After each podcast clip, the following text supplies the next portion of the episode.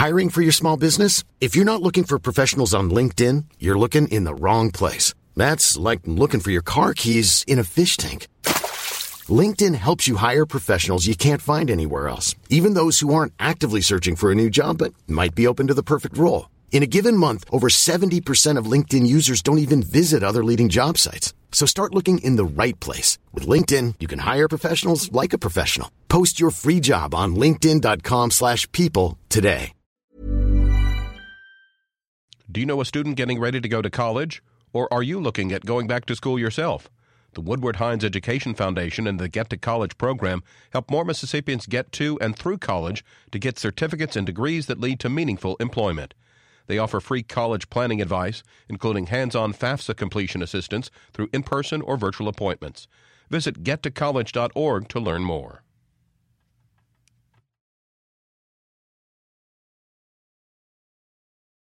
Support for Mississippi Edition comes from Trustmark, featuring My Trustmark online and mobile banking. Monitor accounts and information, transfer funds, create special alerts and reminders. Details at trustmark.com. Member FDIC. Good morning. It's 8:30 on Monday, May 22nd. I'm Karen Brown and this is Mississippi Edition on MPB Think Radio. On today's show, hear from Gulf Coast advocates standing in solidarity against offshore drilling in Mississippi waters. Horrible, like another BP. It's just an utter disaster that killed people. You had loss of life. You had uh, beaches from Texas to Florida destroyed and hurt a lot of people economically. Then find out what's next for the family of a black man who was shot by a white police officer in Tupelo. And after Everyday Tech, leaders in the arts and academic communities are hoping a new collaboration sheds light on past civil rights efforts and spurs a modern movement. That's all coming up. This is Mississippi Edition on MPB Think Radio.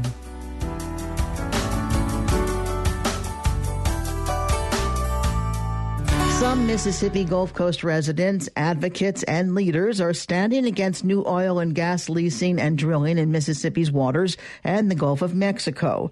A small group gathered on the beach in Gulfport Saturday for a day of unity known as Hands Across the Sand. The event is an international day of unity to raise awareness about the consequences of offshore drilling. This year, the group has more at stake as the Trump administration has moved to open new areas like the eastern Gulf of Mexico and Atlantic to drilling. Howard Page is a Mississippi organizer with the Gulf Restoration Network. He tells MPB's Evelina Burnett the event connects like-minded people. Our Hands Across the Sand event is uh, something we've done for a couple years now, and it's a chance for everyone to come out and, and meet people on the beach here that are kind of of a like mind and just to express your concern about not having another BP disaster and to be aware of, of the dangers of offshore oil, oil drilling and to make sure that we do that safely and also that we look for alternatives. Is the event just being held here?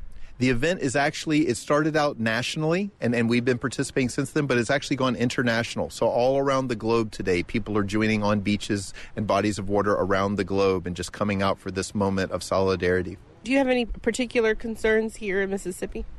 Well, one of the main things we're working on right now with the Gulf Restoration Network is to not have any additional oil leases. The oil companies lease land offshore because they're owned by the American people, so they have to get a lease to, to put an oil well in there presently only 18% of the existing leases are being drilled. So the, there are plenty of, of lands that are already leased out offshore that can continue to be drilled for, for up to 50 more years and lots of new potentials for drilling. So what we want is no new leasing. We, we want to start moving to, to, a, to a better future and a better energy uh, economy.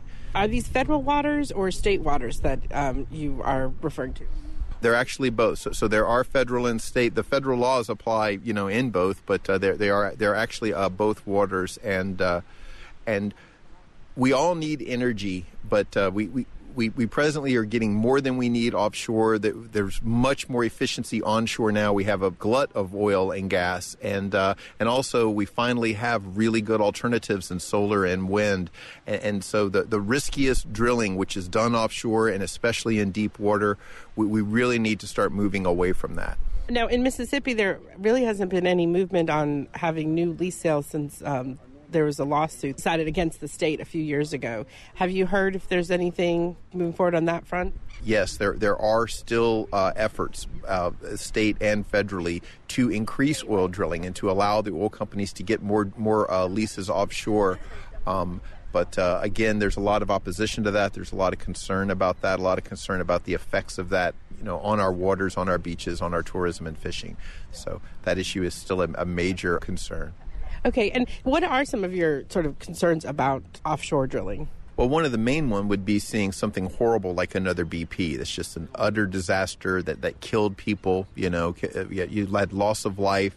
You had uh, beaches from Texas to Florida destroyed. You had economies of fishermen and tourists and and other uh, other efforts that were um, totally put to a standstill and hurt a lot of people economically, really hurt a lot of lives. So we don't want to see that. But we also don't want to see something like what still goes on off of uh, the coast of Louisiana with Taylor Oil, where there's a, a, a well there that cannot, that is not being repaired. And it, it's a slow, constant leak.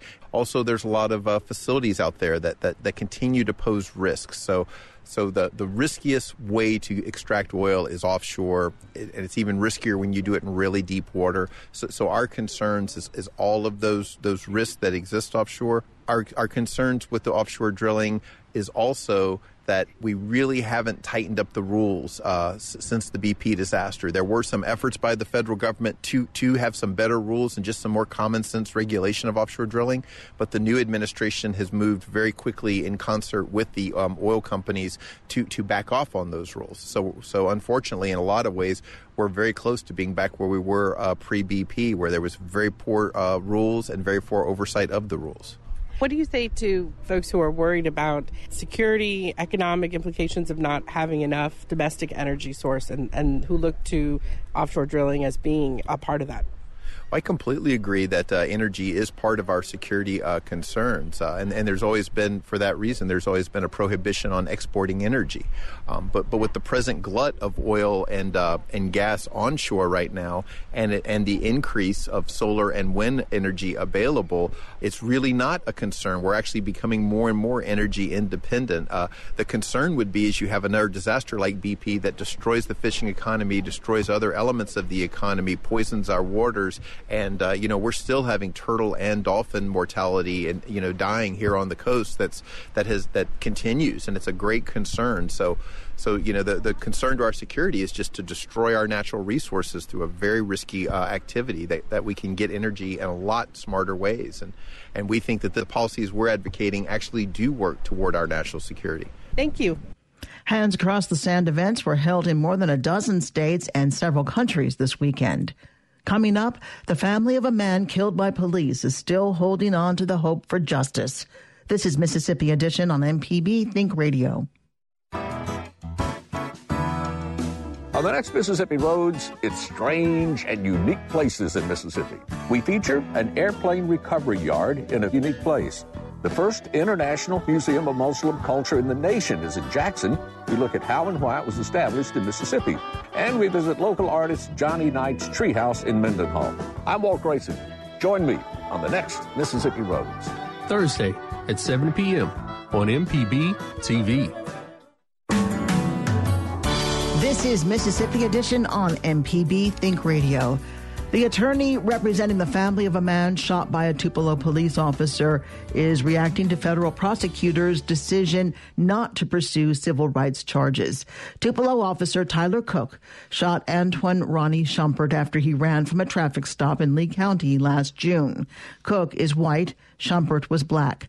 Shumpert's family attorney, Carlos Moore, says the disappointed family will move forward seeking $35 million in damages in a civil suit against the city. The city of Tupelo says federal and state authorities did not find enough evidence to prosecute the officer. The city also says it will not comment further because of the civil lawsuit. Moore tells MPB's Mark Rigsby the officer used excessive force. The family uh, is understandably disappointed. Um, they uh, were very, very disappointed uh, with the Department of Justice and the FBI uh, stating that they could not go forward and prosecute the case. Uh, to the family, it's very clear that there was excessive force.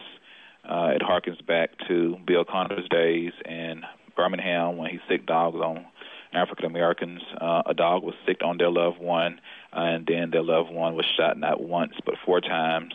They noted their loved one, Mr. Shumpert, was uh, unarmed and he was running from a simple routine traffic stop that should not have uh, necessitated uh, the death penalty. Tyler Cook made himself judge, jury, and executioner, and that's unacceptable. And we will go forward in the civil trial.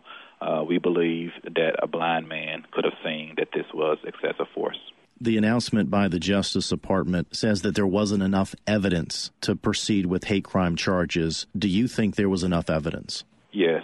If the um, Justice Department had done a very thorough job, as I'm doing in the civil case, they would have had the evidence necessary to go forward. I have retained a forensic pathologist as well as a, a use of force expert that tells me that there uh, was excessive force and it, it tells me things that uh, uh, would need to be known uh, to prove the case. Uh, so we believe had, had they taken the necessary steps, they could have uh, gathered the evidence. Um, I, I asked them point blank did they hire forensic pathologist, and they told me no. When the Justice Department was describing in their announcement the series of events that led up to the shooting of Ronnie Shumpert by Officer Cook, they acknowledged that the canine did bite Mr. Shumpert, but there was always a question of how the injuries to Mr. Shumpert's groin area were inflicted. Do you think that all of this adds up? I believe it does not add up. Uh, there was no, I've deposed Tyler Cook, and there was no urgency that existed. Um, he he kept saying over and over that uh, he uh, there was very little time, and he had to do what he did. But there were other officers in the vicinity. There was no urgency. Uh, Mr. Shumpert was barricaded under a house. Uh, the city has trained negotiators um, that could have got him and negotiated his uh, successful surrender uh, to the cops without using force. So we're just left, we're just bewildered. The family is simply bewildered to figure out why Tyler Cook did what he did. And we know had Antoine Shumpert been a white man, Tyler Cook would not have done uh, what he did, he would have not escalated the, the situation. He would have de-escalated it, and that man would be alive. But because of his race, uh, he was treated worse than a hound dog. He was double teamed by K9 and Tyler Cook, and Tyler Cook should have had to face the law. Unfortunately, uh, he got a pass by the federal judicial system as well as the state uh, judicial system, and it's up to us to to make him um, pay civilly, and that's what we're going to do. We're going to trial in December, and we're going full speed ahead to get justice uh, for Antoine Shumpert. So you're saying you've already deposed Officer Cook? I have. How much are you allowed to talk about that deposition?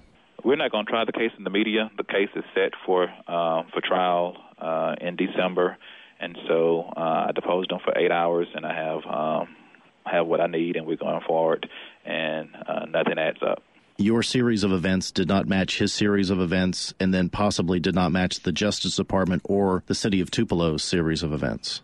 There are lots of inconsistencies. I can tell you, Tyler Cook doesn't even know if he was punched uh, by Mr. Shumpert or if he was um, uh, slapped with open hand. I mean, anyone that's ever been punched, whether or not you can see the punch, you would know if it was a punch or a hand slap. So we believe that um, there's a lie somewhere, and we are going to make sure the lie lies are manifest at the uh, at the trial. Who was in the room during this deposition? The lawyers for the city and Mr. Cook, as well as uh, members of the family of uh, Mr. Shumpert and uh, the other uh, plaintiff, Mr. Foster. And what was the feeling like in the room? I'm sure there was some tension. It was very, very tense and very awkward, uh, and um, almost unbearable for the, for the family at times uh, to hear the man um, talk so uh, unremorse, remorsefully uh, about the killing of their, their loved one. Did he ever offer an apology? He did not, to my recollection.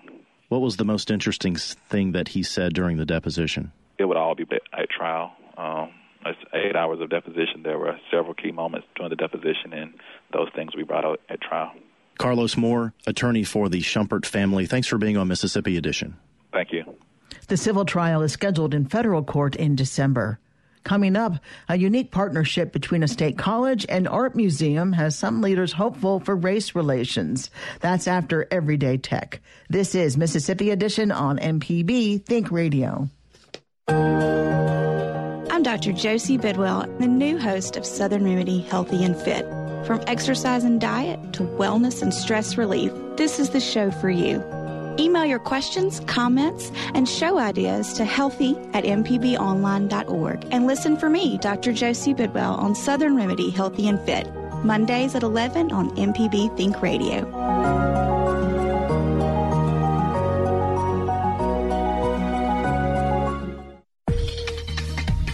This is Everyday Tech on Mississippi Edition. I'm Sharita Brent, joined today by Jeremy Thompson, owner of Computer Doctor and Phone Surgeons in Hattiesburg. And today we're going to be talking about services offered by Google, and there are a lot of them. So we won't get to all of them today, but we'll touch on a few that you are probably familiar with. And if you're not, we'll give you a little bit more information on them. Jeremy, good morning, sir. Good morning. How are you, Sharita? Doing very well. So, one of the most popular Google services uh, that most people are familiar with is the Google search engine. This search engine is something about the way that it pulls up information when you're searching for something. Uh, talk about that, that idea of the difference of a Google search engine in comparison to some others. The thing that makes Google uh, so awesome and why it's the go to for searches is because they have uh, really, really efficient algorithms for what you're searching for so the thing that sets them aside is that algorithm and they're always they're always modifying it. They're always making it better. And uh, they actually kind of control the way the web works because when google says okay um, we're uh, we're going to prioritize sites that have mobile pages over websites that work better on desktops then we will prioritize those people who have mobile sites. So they'll they'll basically i mean they literally control how people could how they build their pages because everybody started building mobile pages, mobile friendly pages to allow them to show up higher in Google's rankings. Staying along the lines of search engines, one way to get to a search engine is through a particular web browser. Google Chrome is another that I'm very familiar with. It is lightning fast and it is one of Google's most popular products. Uh, so, talk a little bit about Google Chrome and why you think it is the most used web browser in the world. And that's a quote from eCloudBuzz.com. I've been using it for about eight years now. Um, I was a big Firefox fan for a long time, and then Chrome came out, and it was just like you said, it's just super fast. I also love the fact that uh, in Chrome, where your website address is up at the top, you can literally just type your search in there, and it'll search Google right through that bar. You don't even have to go to Google.com. Google's built into it it is it's super fast. It's got lots of apps and things that you can add onto it. So there's really great ways to block pop-ups and different uh, things that you want to control when you're on the internet. Now, another one that is uh, extremely resourceful is Google Drive. So, in my Google Drive, I have videos, I have pictures, um, I even have documents in it. Uh, could you talk a little bit about some of the things offered within Google Drive? And to my understanding, uh, when I use the service, it's free up to a certain point. It is free. I believe they offer you five gigabytes for your Google Drive, so you can load that up with whatever you want, be it pictures or documents or whatever. Um, but uh, speaking of documents, if you use those, it will use the Google Docs platform to view any kind of thing that you have in your Google Drive as far as like Word documents or spreadsheets or anything like that. So Google Drive is available on your iPhones and your Androids as well as your desktops. So it provides a seamless way to synchronize your files across multiple devices, which is just wonderful. Yeah. Also, wanted to talk a little bit about Google Maps. Now, this just kind of may be left up to preference. Do you think Google Maps kind of stands out when it comes to GPS systems or other map systems, or are most of them pretty much on the same level? No. In fact, um, I'm a big fan of Google Maps as well. I use it on my phone all the time, especially when I'm out of town.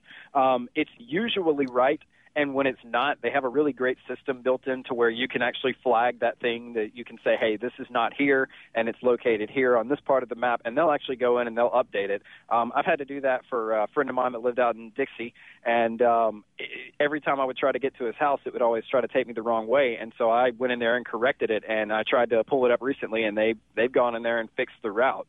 So Google Maps is really great. Um, when Google announced that their Maps platform on Android phones was going to be doing turn by turn navigation, now this was several years ago, but when it happened, the stock in Garmin and other GPS companies just plummeted because that was, I mean, that's their bread and butter, and now everybody's got it in their pocket and they can just put it up in their dash and get turn by turn. You can even talk to it and you can even flag it with OK Google and tell it, hey, I want to stop at uh, a coffee shop on the way or I need to get gas, and it'll find the closest one to you and add that to your route without taking away your final destination. All right, well, we'll talk a little bit more about Google services and we'll also talk about some alternatives as well on Everyday Tech, the show, this coming Wednesday morning at 10. You can always send us an email to everydaytech at mpbonline.org. For Jeremy Thompson, I'm Sharita Brent. This is Everyday Tech on Mississippi Edition. Thanks for listening.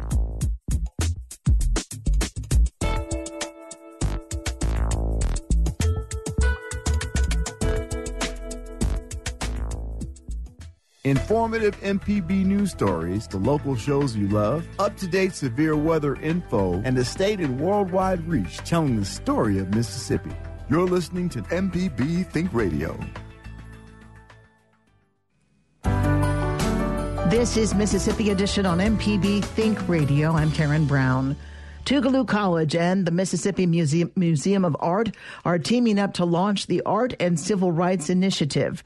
Mississippi was the location for much of the civil rights movement of the mid 20th century. The new multi-year program will showcase exhibits from Tougaloo's art collection as well as works from the museum showing the influence of social causes on artists. It will also include lectures and workshops geared to discussing past and present civil rights issues. Tougaloo Tougaloo President Beverly Wade Hogan tells MPB's Alexis Ware the collaboration will make community connections. We are announcing the collaborative partnership between Tougaloo College and the Mississippi Museum of Art for the Art and Civil Rights Project that was funded by the Henry Luce Foundation.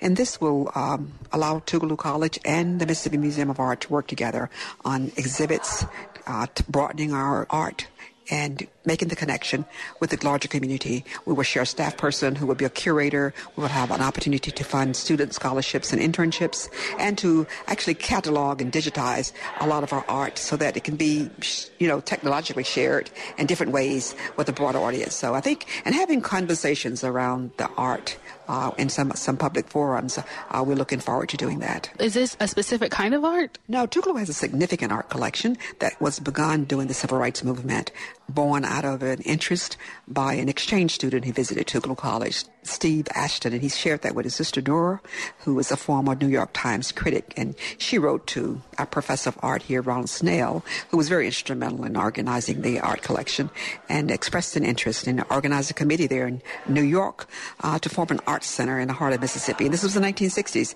And it kind of grew out of their expression. They're wanting to help, uh, wanting to make sure that art is like connect people.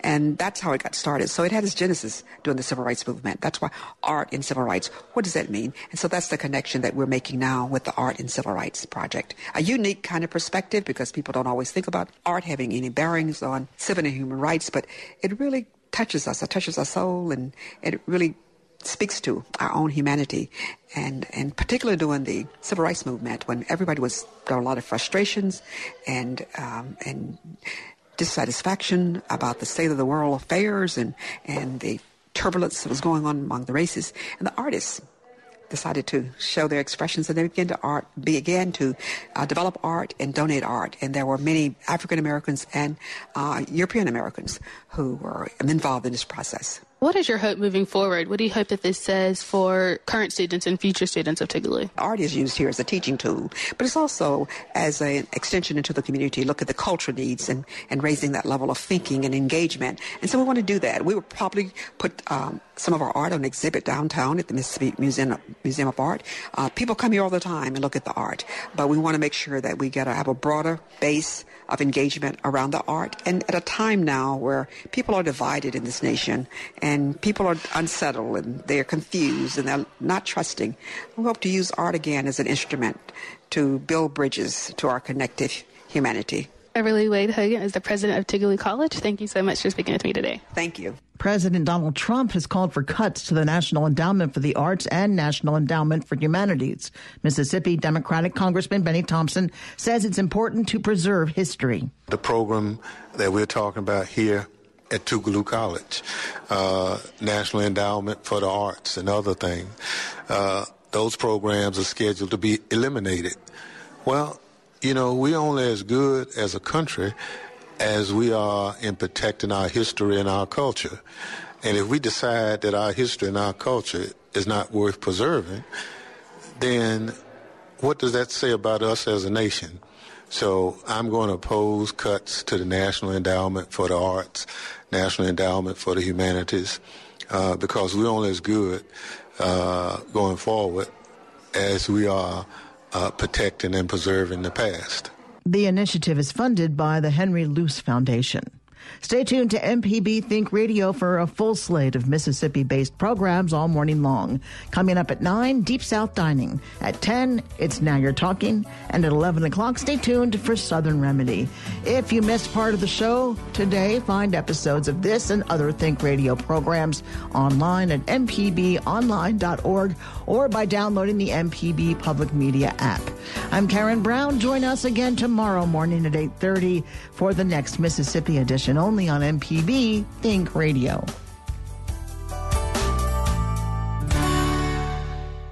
Support for Mississippi Edition comes from Trustmark, featuring Trustmark Deposit Express, ATMs for business and personal banking. No deposit slips, no envelopes, no waiting. Most deposits made by 9 p.m. weekdays are credited that day. Details at trustmark.com, member FDIC.